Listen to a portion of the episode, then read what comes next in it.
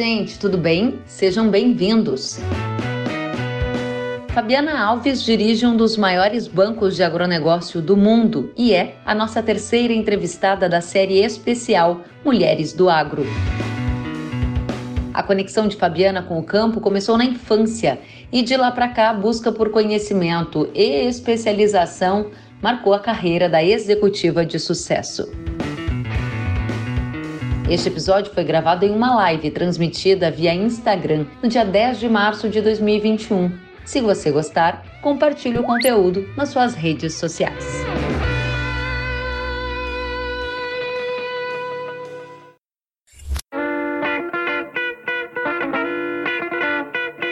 Olá, Fabiana, seja muito bem-vinda. Olá, Kellen, muito bem, muito obrigada pelo convite de estar aqui hoje, uma honra.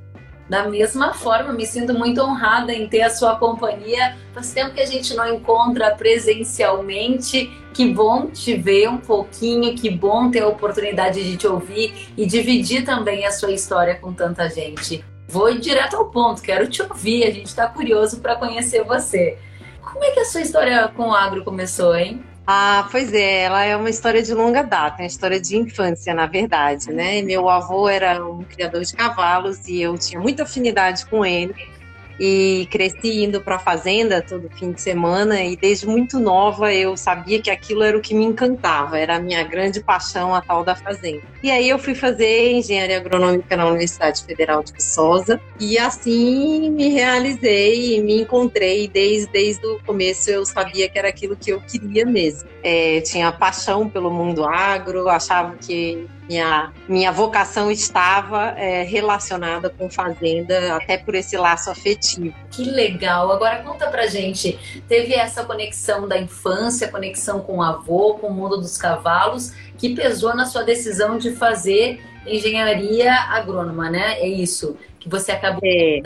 Mas você se imaginava voltando para a fazenda, fazendo tratos culturais, manejo das lavouras, ou conduzindo uma lavoura de uma, uma fazenda de pecuária, ou cuidando de cavalos? Qual era a imaginação da Fabi quando criança, jovem?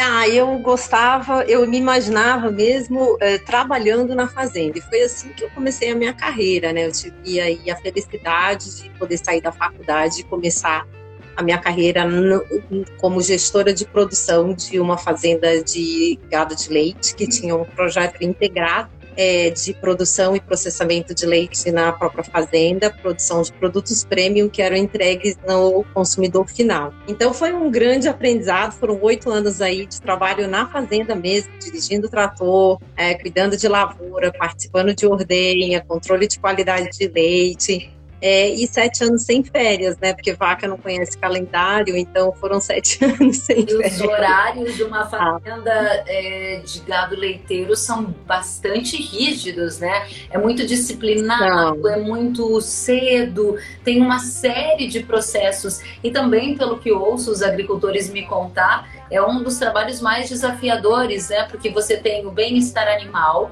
você tem os custos de produção que variam muito, mas tem também o lado do preço do produto. Você imergiu é. nesse mundo administrativo ou ficava mais atenta às dinâmicas agronômicas? No começo, é, como era um projeto que saiu, foi Greenfield mesmo, eu tive um foco muito grande nas questões agronômicas, também a própria constituição do rebanho né, adquirir um rebanho, fazer a seleção do rebanho e tudo mais. Mas devagar é uma atividade desafiadora e ser uma fazenda integrada, onde a gente tinha o processamento, tinha a parte comercial, a parte de gestão era muito complexa, né? Então, devagar, é, é, eu me envolvi muito com a gestão de custos, a gestão financeira, e foi aí que eu fui percebendo que ah, eu tinha que ir além e aí eu resolvi fazer então especialização em administração. Uhum. É, mas é, foi uma experiência fantástica porque era um processo do início ao fim que envolvia a toda a gestão de uma fazenda, mais a comercialização dos produtos, né? Uma... Então, foi uma experiência fantástica. Vivência completa. Agora, quantos anos você tinha e em qual região do Brasil você vivia nessa época? Bom, eu comecei, eu tinha só 21 anos, é, eu me formei cedo. 21 ah, anos? É... Quando você começou esse trabalho de gestão numa fazenda de pecuária leiteira? Foi. Foi bem novinha. E eu devia ter ficado na UFV mais tempo, viu? Porque a vida lá era muito boa, eu saí muito rápido. Hoje eu me arrependo, devia ter estudado, ter ficado mais como estudante. Mas eu tinha só 21 anos e ah, era na região de Campinas, em Americana, na região metropolitana de Campinas, é, que era esse projeto a, com o benefício né, da gente ter um mercado consumidor importante na, nessa região, então é, possibilitou um projeto dessa natureza. Né? Gado de leite é sempre, produção de leite é sempre muito desafiadora, especialmente quando se, o produtor está sujeito a, aos preços é, de cooperativa, são, as margens são muito apertadas, né? Nesse caso, a gente tinha esse benefício de poder desenvolver um mercado eh, de nicho com produtos premium que saíam direto da fazenda para a mesa do consumidor. Então, legal. Foi muito bacana. Agora, Fabiana, você está contando para gente tudo isso com muita leveza, com muita tranquilidade, com uma vivência positiva e dá para perceber, né, na trajetória que você avançou e galgou, que você foi uma mulher que abriu caminhos muito jovem. Teve um, algum cenário adverso ou não? Você com uma dose de ousadia, conhecimento, paixão pelo negócio, bateu na porta, a porta abriu, tocou o barquinho? Foi assim ou não? É, foi. É, é, bom, na minha turma em agronomia tinham muito poucas mulheres e só metade delas terminaram o curso. Ah, então, é, já foi uma escola é, de como lidar em ambiente masculino, né? É, que era tipicamente o ambiente do agro e de escolas de agronomia. E assim eu, eu, eu não tive, não posso dizer que eu tive nenhum contratempo, assim, nesse sentido. Agora, eu, eu acho que é muito também pelo fato de eu ter muita certeza que eu queria aquilo e, e a, ter encontrado o espaço correto também, né? A, de ter aí essa, essa confiança de, de, de, fazer essa gestão e de ter essa responsabilidade de gestão. E o que, que, você percebeu nessa experiência, que foi uma experiência que você começou muito jovem, que funcionava? Porque há pouco você falou em confiança ter confiança. Uhum. Esse é um ingrediente super especial quando a gente está falando com comunidade feminina e masculina. Quanto mais confiante aquele profissional está, mais arrojado ele fica, mais criativo, ele vai progredindo com mais fluidez. O que dava confiança para Fabiana e o que ainda ajuda a Fabiana quando ela está no momento de mais fragilidade. Bom, eu acho que a minha escola me deu muita segurança. Durante minha graduação na UFV, eu pude participar de um programa da Nestlé, que era um programa de formação de, de profissionais para a pecuária de leite. Então, eu saí da escola com essa experiência já, com essa bagagem de ter ah, participado desse programa que ajudava os pequenos produtores da região. Então, eu acho que quando você tem a possibilidade de, ainda no ambiente mais seguro acadêmico, ter uma experiência profissional, um bom estágio, eu acho que isso ajuda demais. a saber o que você quer, uhum. né? Eu acho que é sempre um elemento muito importante para se ter confiança, ah, porque isso te dá resiliência para atravessar os momentos difíceis, que não foram poucos, foram muitos, né? Ah, um projeto desse requer muito investimento, ah, o, o tempo de retorno é muito longo, é, era uma empresa familiar, enfim foram muitos desafios, muitos apertos, né? Muitos, muitas, muitos meses, anos sem fim de semana. Então você tem que ter, eu acho, muita, a, a muito, muito é aquela vontade mesmo, aquela conexão. O agro, eu acho que não só para a pecuária de leite, mas para todos os setores do agro, é, é um setor que requer mesmo essa conexão meio, meio intrínseca ah, para que é, você não desista, não se deixe abater pelas dificuldades. Hein? E eu acho que isso é, é parte de mim até hoje, né? É, mesmo nos momentos difíceis, eu paro e penso que o que eu faço é o que eu gosto, é, de que o setor tem uma relevância super grande para a nossa economia, a, que a forma também como a gente trabalha hoje no Rabobank é super cheia de propósito. Então, eu, eu acho que isso tudo, a coragem com propósito, é, com um background, com uma segurança de conhecimento, é, que possibilitam continuar indo é, destemidamente. Destemidamente, olha que interessante.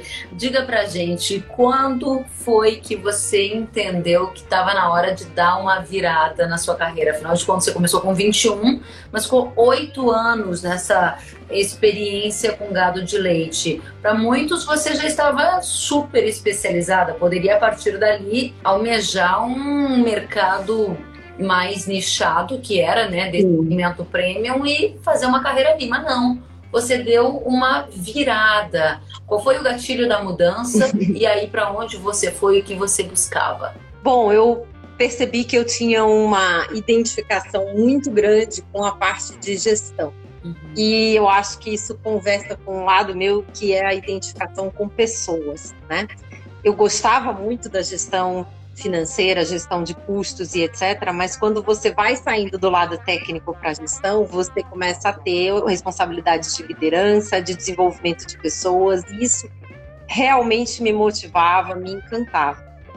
E ah, eu percebi também que o agro, é, a gente sai da escola muito preparado, às vezes, tecnicamente, é, né, quando se fazem essas, esses cursos técnicos, mas a parte de gestão, ela é difícil de você adquirir na escola. E eu percebi que o agro ia ser sempre um setor onde gestão ia ser algo desafiador, cada vez mais. Os riscos são grandes, é, nós somos sujeitos a fatores, muitos fatores que a gente não controla, são indústrias a céu aberto, ah, você tem sempre um nível de investimento muito alto, né? É, é capital intensivo a atividade. E eu fui percebendo que realmente o sucesso no agro estava muito ligado a conseguir olhar a, a, atividade de uma forma empresarial. E isso uma faculdade técnica não te entrega tanto. E foi aí que eu percebi que eu deveria fazer um curso de especialização em gestão e fui para a GV, fiz o SEAG na GV um, e tive essa vontade de é, desafiar mais essa parte, um, de estar tá mais envolvida com a, a, parte estratégica, com o lado estratégico, a tomada de decisão, com uh, o planejamento da atividade como um todo. E aí aconteceu que eh, eu pude ser eh, a contra, fui contratada pela Sucos Del Vale, que estava se estabelecendo no Brasil naquela época, justamente na cidade onde eu morava, em Americana. E a Sucos Del Vale estava começando e o meu background de pecuária leiteira, mas de um processo integrado, era muito parecido com o processo do suco, por incrível que pareça. E aí eu tive a oportunidade de fazer essa guinada, de trabalhar numa indústria onde o meu papel era conectar a produção em si com a gestão. Então é, foi uma oportunidade que eu vi de ampliar um pouco a, a sair da questão mais técnica e poder ter, é, de repente, uma carreira corporativa percebam que a Fabi falou pra gente algumas vezes já sobre conectar. Ela falou: você que está no agro, ou quem é do agro, geralmente tem uma conexão com o setor. Agora ela usou novamente essa palavra para dizer conectar e ampliar a minha vivência, né? E esse é um ponto fantástico, porque eu quero saber como foi no mundo corporativo para a Fabi começar a se conectar e ampliar as suas redes. A gente ouve muito hoje em dia é, discussões sobre representatividade feminina, sobre como as mulheres devem se comportar ou se inserir em ambientes masculinos. Como foi para Fabi? Ela era espontaneamente ouvida ou quando ela era interrompida, ela simplesmente interrompia e seguia conversando? Como você se portou ao longo da sua trajetória para a gente entender a sua vida nesse universo de bancos, finanças e corporativo? É, vamos chegar lá. Eu consegui, né, combinar dois ambientes masculinos. É, eu acho que eu tenho um pouco de personalidade, né? Eu acho que eu sempre me identifiquei com a questão da possibilidade da liderança. É, e sempre tive de fato uma personalidade forte assim sempre fui muito de não desistir do que eu queria, né? Um, é, na família isso pode até ser chamado um pouco. Eu era uma criança meio teimosa, meio assim geniosa. E claro que com o tempo você vai é, talhando isso para ter um convívio social saudável, mas eu tenho muito essa coisa de é, não desistir do que eu quero. Ah, e ter opiniões fortes e nunca tive medo realmente de colocar assim as minhas opiniões, né? Fui incentivada a isso, cresci dessa forma, né? Tendo espaço para colocar as minhas é, opiniões e, e não intimidar quando eu precisava de discordar é, em qualquer circunstância. Algo que me ajudou muito foi a escola em que eu estudei nos últimos anos de, de é, de ensino médio, que era uma escola extremamente liberal uh, e uma escola que, naquela época de vanguarda, tinha muito essa preocupação com o desenvolvimento das soft skills, né, das características é, de personalidade, de sociabilidade, etc. E isso realmente me ajudou muito também. Mas eu creio que é, me posicionar sempre foi algo que eu fiz desde muito nova na minha vida e, e, certamente isso, isso é um dos fatores que possibilitou eu conseguir me realizando na medida em que eu mudava de sonho ou mudava de, a, de objetivo. Que bacana, Fabi. Agora, como você acredita que seja ou como você observou que é para mulheres que não têm essa mesma personalidade. Mulheres que não foram tão incentivadas a se posicionar, a expressar contrariedade, a realmente manifestar teimosia em ambientes masculinos ou não. É, você percebeu isso ao seu redor, outras mulheres diferentes de você? Como que você faz para dizer, para quem não se parece, também se tornar mais ousada, arrojada? Uhum. É, eu acho que primeiro a gente tem que se liberar dos paradigmas, né? É, é, eu talvez tenha sido um, uma criança que, que por instinto, eu, eu gostava mais de coisas de meninos do que de coisas de menina. Então, para mim, isso nunca foi um paradigma, mas para algumas mulheres eu sei que isso pode ser um paradigma, mas eu acho que é importante essa reflexão de que tem muitas convenções na nossa sociedade que são meras convenções. Não tem que ser assim. E você não tem que é, é, se prender a fazer coisas que historicamente foram coisas de mulher e, de, e deixar de gostar ou de querer fazer coisas que convenci, se convencionou que são masculinas. Então, eu acho que para essas pessoas que talvez tenham é, mais dificuldade, é, primeira coisa, se libere, não existe isso. Você pode fazer o que você quiser, o que você achar que vai te fazer feliz. Né? E quanto à questão de se posicionar, eu acho que tem muita forma de se treinar. Né? Tem pessoas que são mais tímidas, é, que têm mais dificuldade de falar em público e que têm mais dificuldade de se expressar. Mas busque ajuda, porque hoje em dia tem técnica e tem profissionais especializados que podem ajudar a gente a se desenvolver muito né? é, nesse sentido. Que bacana. É, então mais uma vez você traz o componente educacional de conhecimento que foi citado por você aqui algumas vezes, desde a universidade que você estudou, desde a sua busca por uma especialização na área de administração, desde a maneira como você vê o mundo. Se essa não é uma habilidade inata, eu posso treinar, eu posso evoluir se este é o meu desejo, se isso é o que eu quero.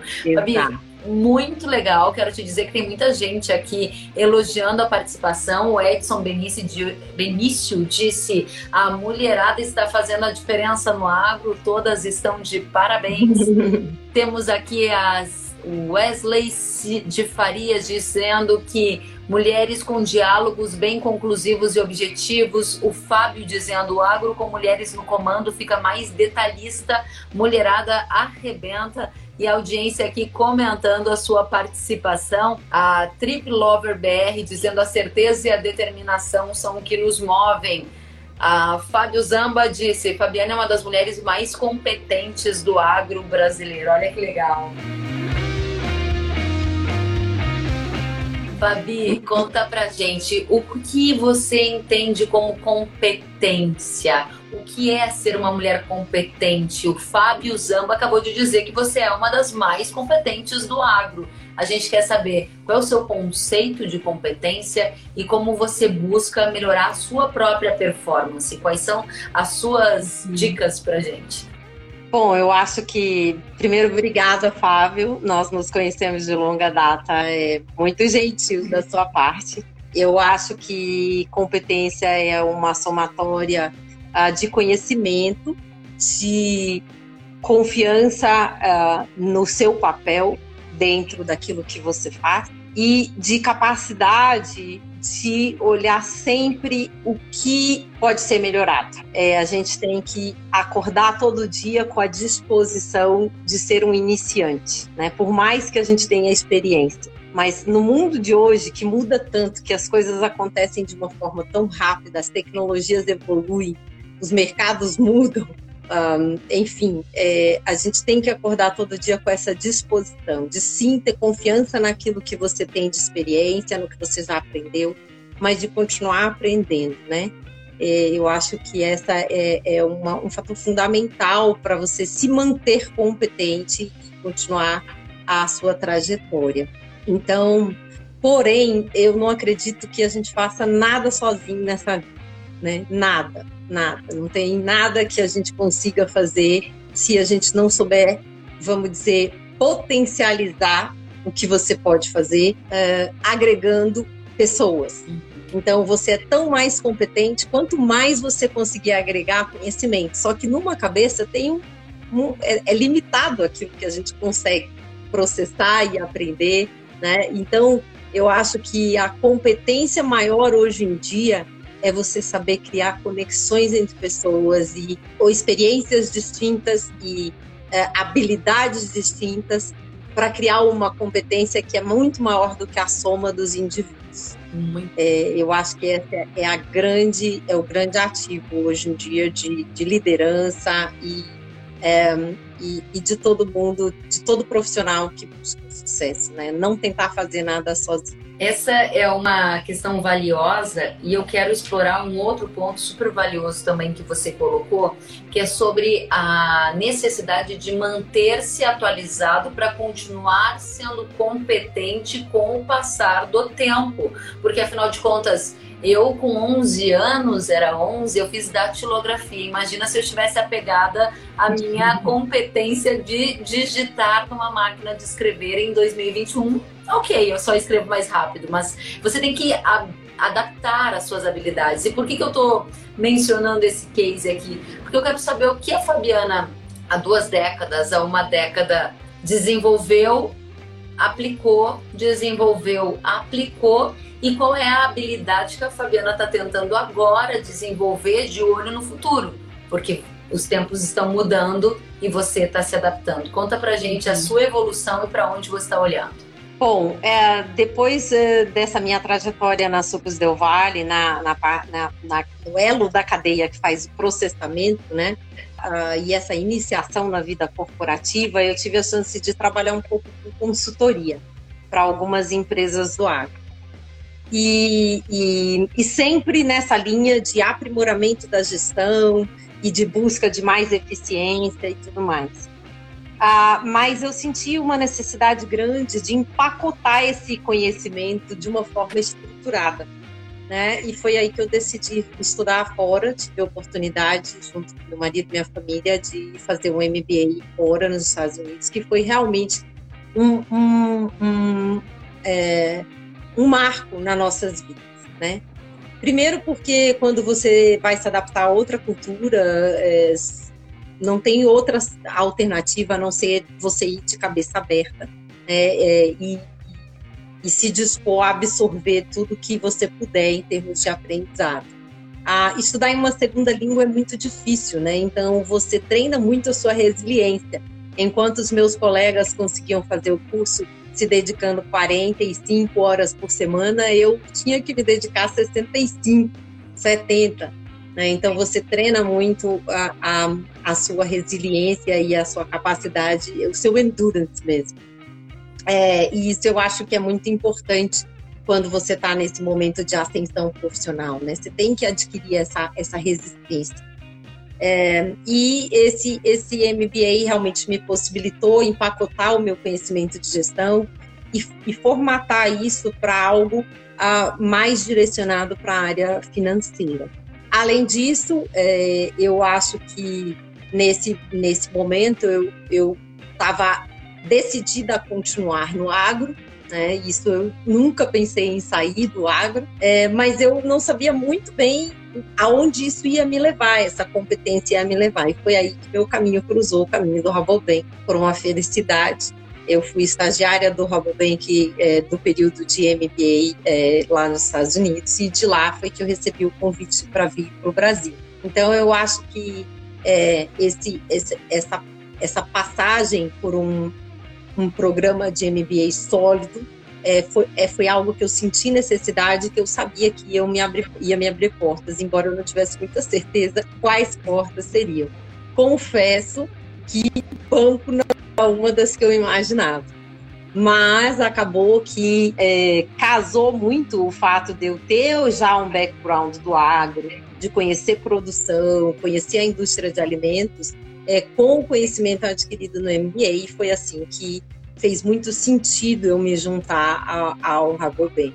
E desde então, a, aí eu tive que rever toda a, a minha a, o meu portfólio de habilidades, porque aí mundo corporativo já é um mundo diferente, mundo financeiro, banking é uma coisa é, extremamente diferente. E aí ao longo desses anos eu fui trabalhando conhecimentos técnicos e, e principalmente é, as habilidades de liderança. Nesse momento em que eu vim para o Brasil para trabalhar para o Rabobank, foi um momento muito importante para mim, é, porque eu, eu percebi que a proposta toda tinha a ver com o momento do agro brasileiro, que era esse momento de expansão, esse momento de é, a profissionalização, e o meu trabalho era justamente é, estruturar uma equipe de consultoria e uma metodologia de consultoria para ajudar os nossos pioneiros, grandes produtores, a elevar o seu nível de gestão ao nível de excelência operacional que já estava estabelecido no agro brasileiro. Essa missão me encantou demais. É, e foi aí que eu percebi que essa coisa do propósito é muito importante, né? Porque foram anos aí trabalhando na consultoria, viajando o Brasil todo. Três das quatro semanas do mês eu estava fora de casa, é, mas sempre fazendo algo que me encantava muito. E, e, aprendendo o que, que tinha se tornado o agro brasileiro, né? tendo a oportunidade de visitar as grandes operações agrícolas e conhecer ícones do agro brasileiro, né? Os aqueles produtores que desbravaram o cerrado, aqueles produtores tradicionais de do estado de São Paulo que saíram daquela, a, daquela operação familiar e, e, realmente se tornaram empresários do agro. Então foi um momento muito bonito, assim, um momento que eu tenho muito orgulho de ter contribuído um pouquinho com essa expansão e ter participado um pouco dessa história, né? Que maravilhoso. Foi muito, muito bacana. É uma história cheia é. de busca por conhecimento seja é, na empresa, seja na universidade, seja fora do país, colocando um ingrediente aqui que é super rico, que é a sua capacidade de se adaptar a uma nova cultura e entender que em determinados momentos você tem uma desvantagem em relação aos seus competidores e você, para ser competitiva, não é que alguém vai te estender a mão e dizer, olha, venha Fabi, porque você é morena e bonita, você vai sentar aqui na frente. Não, você vai ter que estudar 20 horas a mais por semana para conseguir ter um espaço mais competitivo. Eu acho que tem uma beleza muito interessante no que você nos diz. É o despertar da consciência de que cada espaço é conquistado numa jornada singular. Você sabe o quanto era desafiador ter que dedicar muito mais horas, o quanto às vezes é frustrante você ver o colega do lado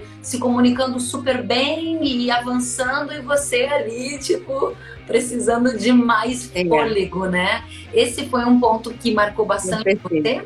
Bastante, bastante. É, eu acho que é, essa percepção que, né, que você falou, que a gente não não nasce é, é, competente. A gente tem que construir E, e, e, é um processo sem fim, né? É uma jornada mesmo, né? E, e essa questão de você ter referências é muito importante. Então, quando você senta num, num programa de MBA, onde você tem pessoas que têm vantagem em relação à língua, que vêm de outras, é, tem outras experiências, né, tem referências de um país desenvolvido e tudo mais, você eleva a sua barra, né? Você aumenta a, a, as suas expectativas a respeito de si próprio. Isso também é algo muito importante, eu acho que numa trajetória profissional, né? Da gente não se acomodar né? de você estar tá sempre é, buscando novas referências que te fazem buscar novas, novos caminhos. Né? Bem, isso. Sabe que nesta Semana da Mulher eu dividi com a nossa audiência aqui sete livros que eu li que me marcaram bastante na minha trajetória. E um deles é do Reid Hoffman, que é o cofundador do LinkedIn, e ele fala muito sobre isso, sobre ah, você olhar a referência, quem eu quero ser. E você olha para o seu redor e vê se aquelas pessoas se parecem com o que você quer ser. Porque se você olha para o lado e tem pessoas que você acha incríveis, ótimo porque você vai ser a média das pessoas que você convive. Então, se você está num MBA super competitivo, massa, eu quero ser que nem aquelas pessoas. Então, eu preciso correr um pouquinho mais, né?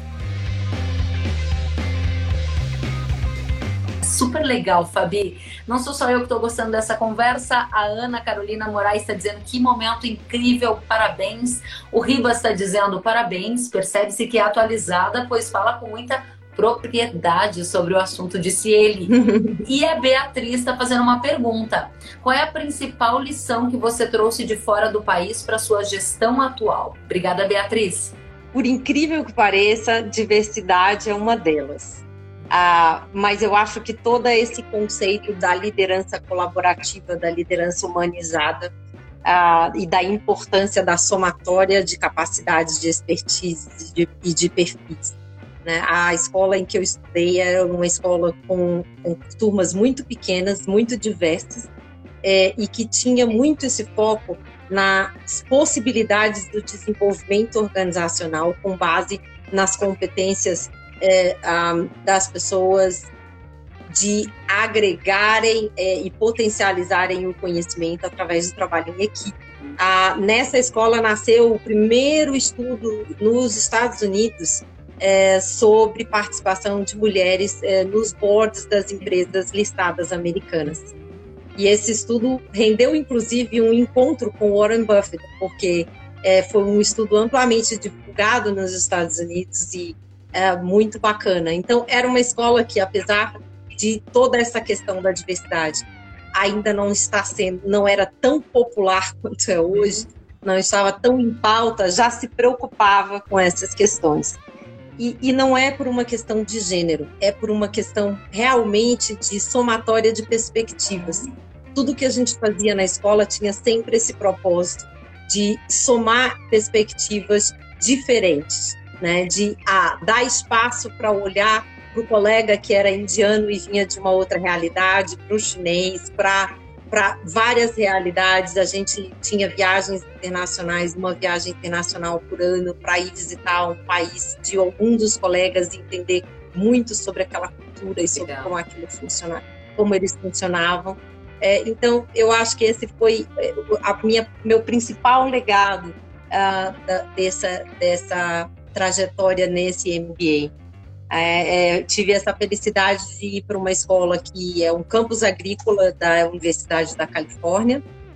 Ah, e é uma escola que o programa de MBA é pequeno, mas eu só vi vantagens em ter realmente participado é, dessa configuração, né, nesse sentido de me preparar para uma função de liderança. Fabi, a gente está muito satisfeito de conhecer a sua jornada. Uma jornada muito brava, muito corajosa, muito aberta ao aprendizado, às conexões, às diversas fontes de alimento, né? Seja uma cultura, seja uma outra forma de funcionamento de um elo do setor agropecuário e essa renovação é, presente na sua trajetória. Eu gostaria de pedir para você compartilhar com a gente agora uma frase, um livro, um filme, uma mensagem que você sempre recorre no momento de alegria ou aflição. A gente quer conhecer esse segredinho seu e compartilhar um pouquinho. ah, são tantos livros, filmes, livros, eu, eu gosto de muitas coisas. É, pensar um bacana para colocar aqui. Um que te marcou? Eu acho que tem uma frase que me marcou muito e eu não sei o autor, tá? É, mas foi uma frase que sempre esteve comigo, é, vem dos meus tempos dessa escola que eu estudei e terminei o, o, o ensino médio, que diz o seguinte: tentar e fracassar é ao menos aprender. Não tentar é desconhecer a beleza do que poderia ter sido. É, e eu acho que isso me acompanha a minha vida inteira eu sempre tive mais disposta a tentar e errar do que ficar com arrependimento de não ter tentado. Eu acho que essa é uma frase que descreve muito a minha personalidade. Repete pra gente porque ela foi muito bacana e eu quero que as pessoas tomem nota, possam ouvi-la melhor. Tentar e fracassar é ao menos aprender. Não tentar é desconhecer a beleza do que poderia ter sido. Que legal, Fabi. Amei Amei recebê-la. Hum. Amei ter esse tempo com você, porque quando a gente se vê é sempre num congresso com um monte de gente, papo rápido. Então, de fato, foi muito bacana. Tenho certeza que a nossa audiência gostou demais. Tem gente que vai ouvir nos canais de podcast, no YouTube, vai rever nas redes sociais. Quero dizer que aqui o pessoal está parabenizando você, o Wagner Piscin, o Neve está dizendo que foi perfeito e mais gente mandando aqui curtidas e manifestações elogiosas à sua carreira, à sua trajetória e ao exemplo de mulher para o agro brasileiro. Abro espaço para suas considerações finais, Fabi. Muito obrigada. É uma honra, eu agradeço muito. É, eu agradeço por todas as, as palavras daí, mas eu agradeço muito por todo mundo que faz esse agro desse Brasil, porque sem isso eu não teria a possibilidade de ter seguido a carreira que, que eu escolhi seguir e, e, e a ter tantas possibilidades né, de realização. E um, queria dizer que uh, o agro depende da gente acreditar nessas possibilidades de integração.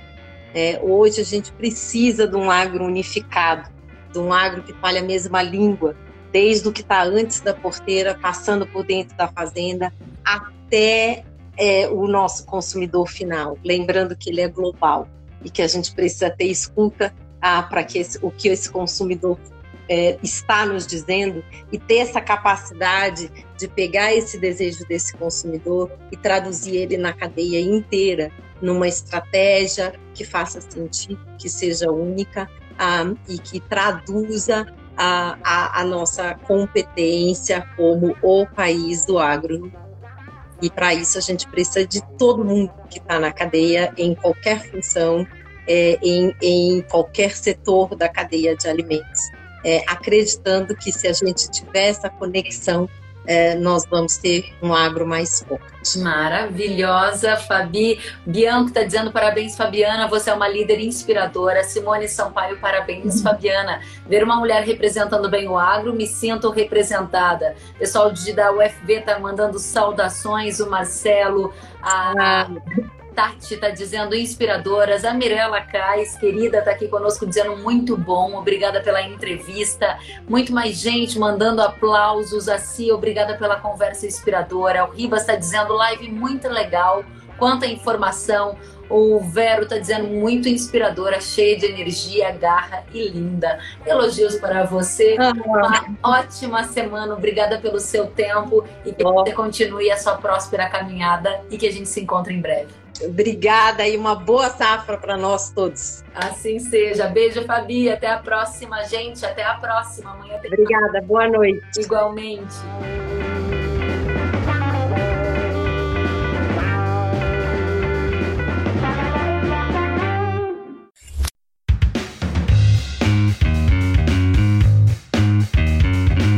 Que bom que você gostou da entrevista e ouviu todo o conteúdo. Se quiser acompanhar as atualizações, siga kellen.severo no Instagram.